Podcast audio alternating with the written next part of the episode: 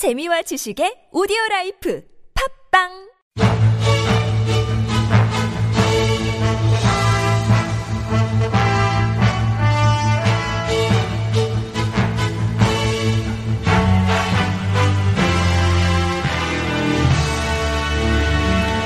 사건은 똑같아 보이는데 왜 이렇게 달라요? 알듯말듯 복잡한 법, 핵심만 쏙쏙 뽑아서 확실하게 알려드립니다. 이정열의 로스쿨.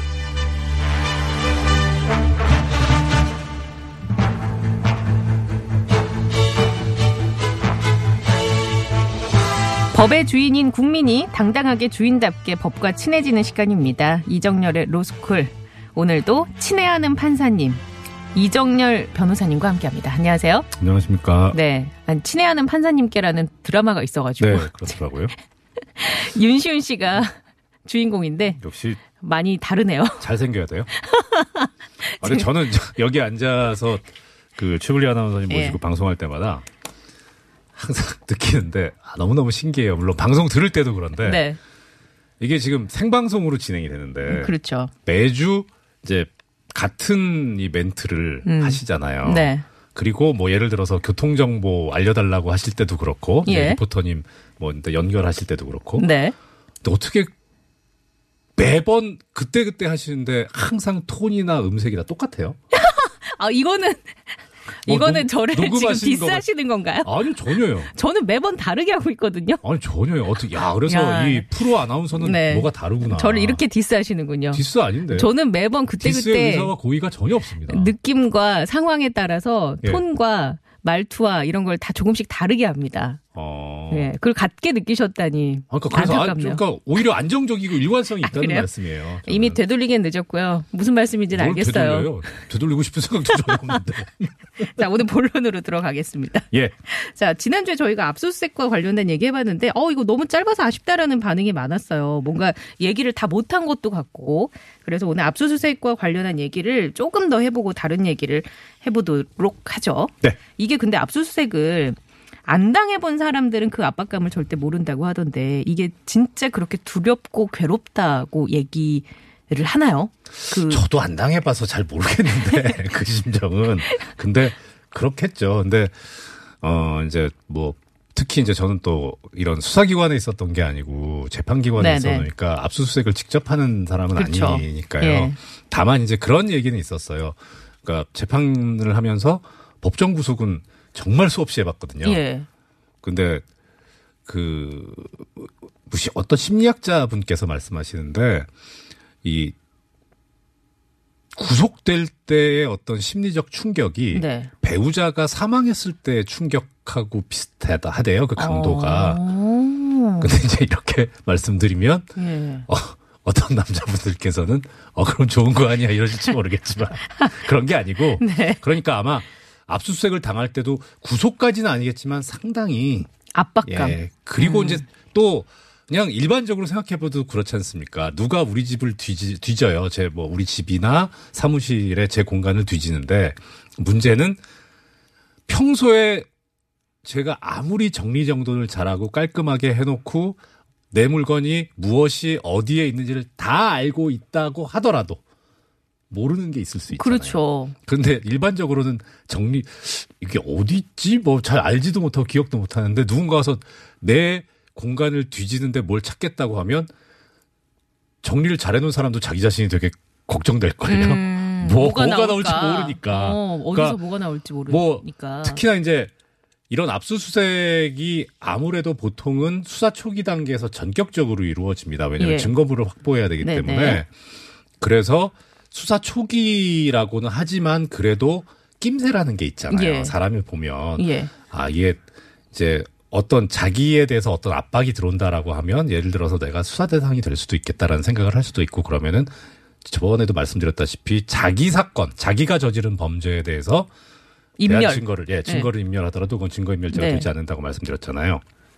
그러니까 증거가 될 만한 거 아무래도 숨기거나 없애거나 하는 게 또 이제 인지상정이라 음. 나름대로 대비를 하- 한다고 할 거예요. 네네. 그래도 불안하겠죠. 왜냐하면 음. 나는 한다고 했는데 뭐가 어디서 나올지 모르니까. 음, 그렇죠. 그렇죠. 그럴 수 있겠네요. 근데 이제 궁금한 거는 이게 그렇게 찾아내는 게 쉬운 일은 아닌데 검찰 수사관들은 그 수색하는데 노하우가 있는 건지 뭔가 그 매의 눈으로 찾아내는 그런 것들이 있는 건지 혹시 들으신 거 있으세요? 일단 죄송합니다. 검찰 수사관들께서 이제 압수수색을 나간다는 건 뭐냐면 그 사건을 검찰에서 수사를 하고 있다는 거잖아요. 네. 검찰에서 직접 수사를 하는 사건들은 보통 기업 범죄, 음. 뭐 뇌물 같은 공무원 네네. 범죄 이런 그 뭐랄까 화이트 칼라 범죄들이에요. 그러니까 대체로 이제 어떤 서류나 장부들이죠. 예, 문서들. 예, 문서들이죠. 그러니까 검찰 수사관들께서 하시는 거는 그래도 좀 뭐랄까 어떤 뭐 공간을 뭐 주거지든 사무실이든 완전히 뒤집어 엎진 않아요. 그냥 그 사실 사, 소리가 있으면 하는 데는 뭐, 음. 뭐 예를 들어 캐비넷이라든가 네네. 정해져 뭐 있으니까. 그렇죠. 그런데 이제 경찰관께서 나와서 수- 네. 압수수색을 하시게 되면 그때는 사실 그건 모든 범죄잖아요. 어. 그러니까 예를 들어서 강력 범죄자라면 흉기일 예. 수도 있고 뭐 증거물이 될 만한 뭐 옷가지라든가 네네.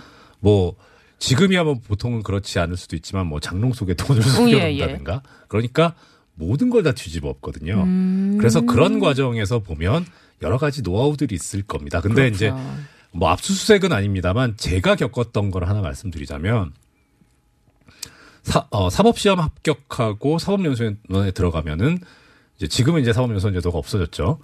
어, 2년 동안 실무수습을 하는데요. 사법연수생으로. 1년 차에는 이제 강의를 들어요. 예. 사법연수원에서. 네. 그리고 2년 차 때는 이제 저 이후엔 바뀌었는데 예. 저 때는 6개월 동안 법원에서 어 소위 말해 이제 인턴이죠 야, 일종의 어, 네네. 예, 실무수습을 하고 네. 4개월 동안 검찰에서 이제 실무수습을 음, 하고 네. 두달 동안은 변호사 실무수습을 음, 해요. 네네. 근데 이제 사실 법원이나 변호사 같은 경우에는 법원 같은 경우에는 재판을 판사가 해야 되기 때문에 그래서 실무수습을 하는 사람이 재판을 할 수가 없어요. 그러니까 음. 법원의 실무수습은 주로 하는 일이 이제 판사님들이 재판을 하고 나서 이제 선고하기 선고를 하셨거나 네. 뭐 선고하기 직전에 이제 기록을 보고 판결문을 써야 되는 사건들 기록을 예. 받아서 판결문을 쓰는 그런 업무고 음. 변호사님들 것도 이제 소장 작성하는 그런 거지 뭐 의뢰인을 상담하고 그렇게는 못 하잖아요. 만약에 그렇게 어, 그렇죠. 손이 네. 끊어지면 안 되니까. 네네.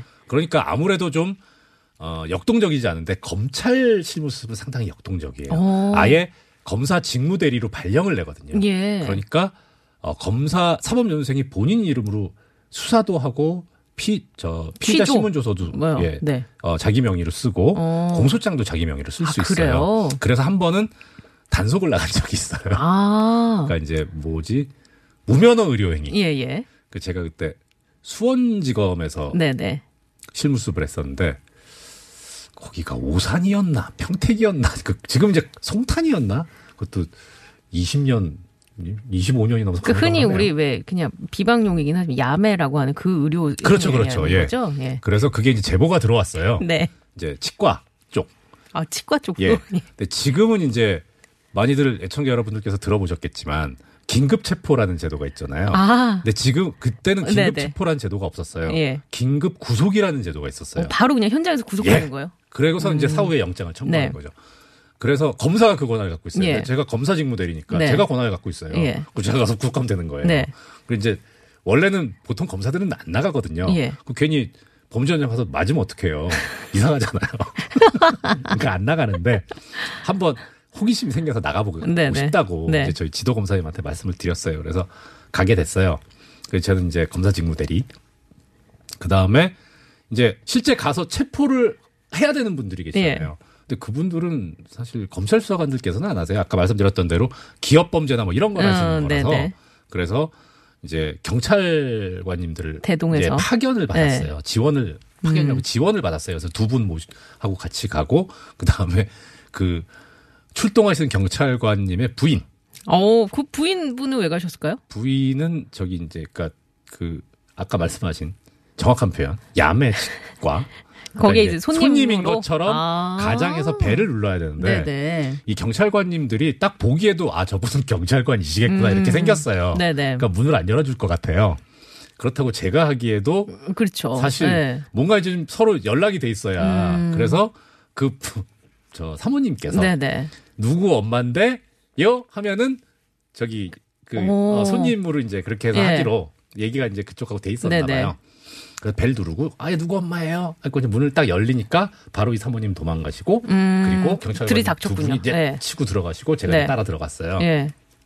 근데 마침 그 안에 손님이 계셨던 거예요. 아, 그러니까 손님이 안 계셨으면 예. 그러니까 뭐 아무것도 안 하고 있을 수도 있었잖아요. 그렇죠. 그렇기 때문에 현장을 덮치기가 좀 그랬는데 음. 딱 들어가니까 어 이미 뭐 뒤에 정황상. 손님까지, 예, 네. 손님까지 있는 거예요. 그래갖고 일단 두 분이 따로 분리를 시키시더라고요.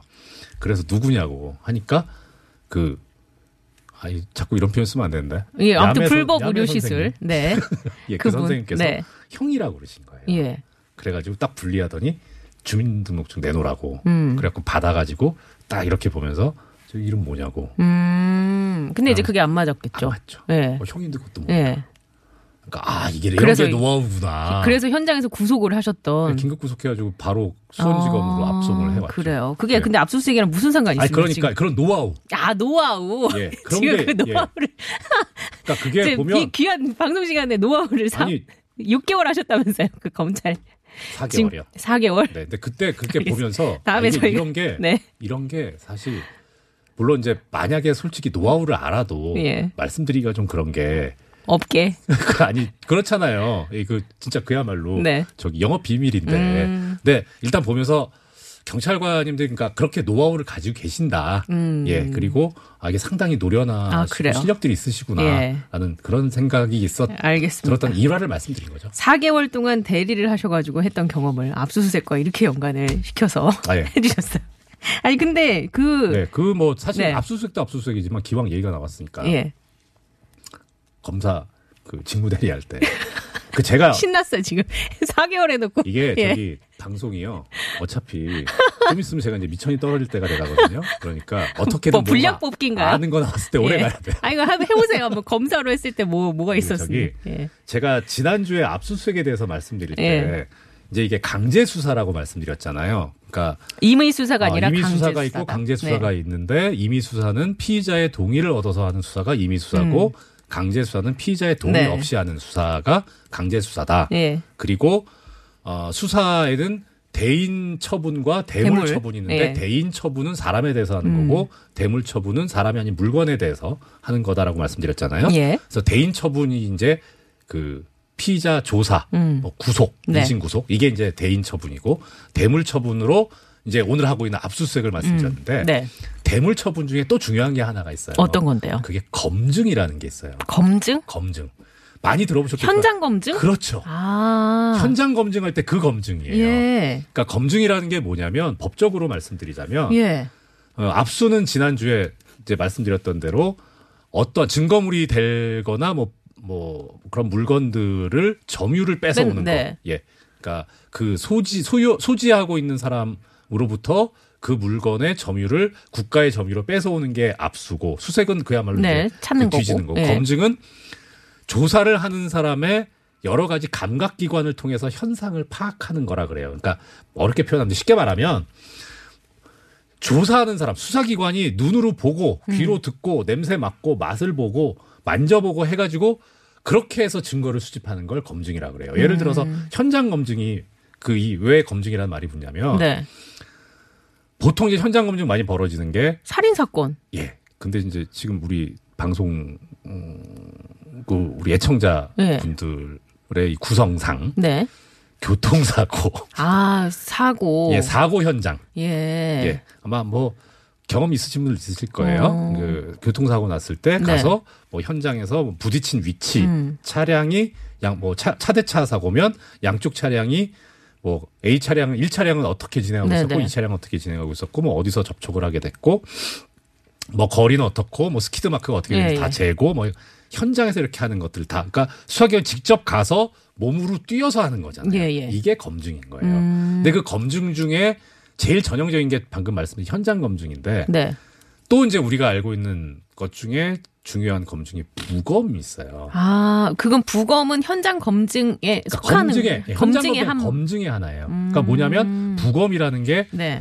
사체를 해부해서 사체의 상태가 어떤지를 눈으로 보고 확인하는 작업이잖아요. 네네. 그래서 이게 검증이에요. 어. 그래서 이것도 물건의 대물적인 처분인 거죠. 근데 보통은 이제 검 그래서 검증을 할때 특히 보통은 그래서 현장 검증 같은 거 할 때는 검증 영장을 끊진 않아요. 왜냐면 그냥 가서 조사하면 되니까. 예, 예. 그러니까 만약에 그거 그 장소가 다른 사람의 주거지다. 네. 그러면 함부로 들어갈 수는 없잖아요. 음. 뭐 동의 없이 들어가게 되면 예, 예. 주거 침입죄가 예, 되니까 예. 그때는 이제 거기 검증을 네. 하기 위해서 소유자에게 그러니까, 예, 허락을 받아야 되고. 허락을 허락을 안 해주면 네. 검증 영- 영장을 예. 받아서 가야죠. 예.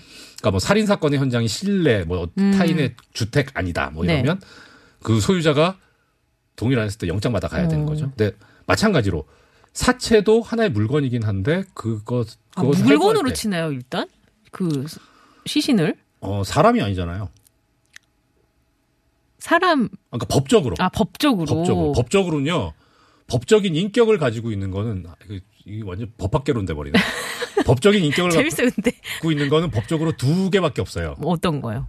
자연인, 네. 법인 이 두 개밖에 없어요. 자연인하고 법인까지는. 안- 예. 자연인은 그냥 저 같은 사람 자연인이고. 자연인. 법인은 뭐예요? 법인, 아, 좀, 좀 회사. 아, 법인. 사단 법인, 재단법인 있잖아요. 법인. 예. 아, 그, 그 법인. 그게 아니면 예, 다, 다. 물건이에요. 어. 근데 물건도 두 종류가 있어요. 예.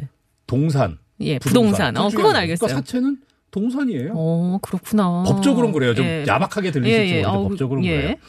뭐 이거 좀 다른 얘기인데 법적 네. 얘기는 아니고 옛날에 CF 중에 예. 최민식 씨가 하셨던 CF인 걸 기억하는데 왜 뭐 어디 저기 산에 올라가서 나는 자연인이다 이러고 외치는 아, 얼핏 기억이 날것 이거 같기도 해요. 이거 이거 알- 이 광고 알면 아재죠. 옛날 예, 사람. 이거 잘못된, 아, 잘못된 건 아니네요. 법적으로는 맞는 거 아니에요? 아니, 자연. 아니, 그러니까 그때 뭐라 그랬냐면, 네. 그러니까 그거 그 CF의 취지는 자연으로 돌아갔다. 난 자연 음. 친화적이다 이런 네. 뜻이었잖아요. 근데 법 공부한 사람들은 뭐라고 그걸 딱 봐. 저 처음 뭔 생각이 들었냐면, 아니 그럼 자기가 자연인인지 법인이냐? 재미없죠? 아, 그래. 재미없네요. 아무튼, 네. 아무튼 아, 시신, 예, 시신. 그러니까 부검을 하려면 네. 검증 영장을 받아야. 받아서. 예. 그러니까 음. 일단 조금 전에 말씀드렸던 대로 네. 시신도 물건이란 말이에요. 예. 동산이에요. 네. 그러면 물건이니까 소유자가 있겠죠. 예. 누구의 소유겠어요? 그 직계 가족. 예, 유족의 소유죠. 예. 그러니까 유족이 동의를 하면 근데 유족이 동의를 안 하면 어떻게 돼요? 그러니까 영장을 받아요. 아, 그러면 이제 동의를 안 하면 영장을 받아서 이제 부검을 하는 그렇죠. 거군요. 그런데 사실 일반적으로 네. 유족이 동의를 해도 네. 해도 영장을 받아요. 이 경우에는. 어, 왜요? 그러니까 관행상 그렇게 아, 그냥 것 관행상. 예. 음, 그래요. 근데 유족, 그래요. 그 부검. 절차가 그럼 부검 영장을 받든지 해서 이제 부검에 들어가면. 네. 우리가 왜 흔히 보는 국가수에서 이제 그걸 하는 거죠. 그렇죠. 법의학자 분들이. 그렇죠. 아. 국립과학수사연구소에서 하죠. 그럼, 네. 아, 그래요. 이게 그 지, 지금 어디 가는지 모르겠는데 화곡동에 있었거든요. 네.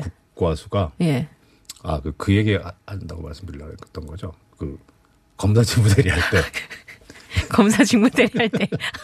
그래서 그때 부검부. 부검을 가게 됐어요. 아, 판사 때는 안 가셨던 거죠? 갈 일이 없으니까. 할 일이 없죠. 네. 원래, 그러니까, 부검을, 사실 판사가 부검을 할 정도가 되면, 네.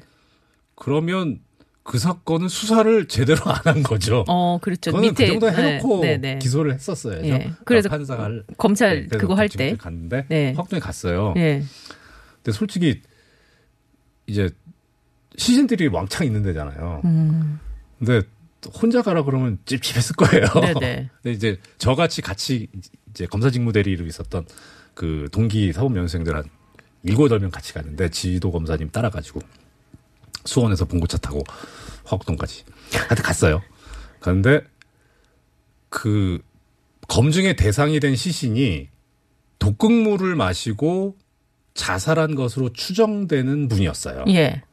그런데 이제 정말 독극물을 그 마시고 자살을 했는지 여부는 유서까지 발견돼서 자살인 음. 거는 뭐 거의 명확한 것 같아서 특별히 더 이상 이제 수사를 할 건 없어 보이긴 한데 그래도 모르니까 부검을 해보자 해서 영장을 음. 받아가지고 이제 국과수에 가서 부검을 하게 됐어요. 네. 근데 어, 딱 처음에 이제 그 개복을 하는 순간 예. 아, 그 독극물이라서 그런지 모르겠는데 정말 그 이 냄새가 확 오는데 어.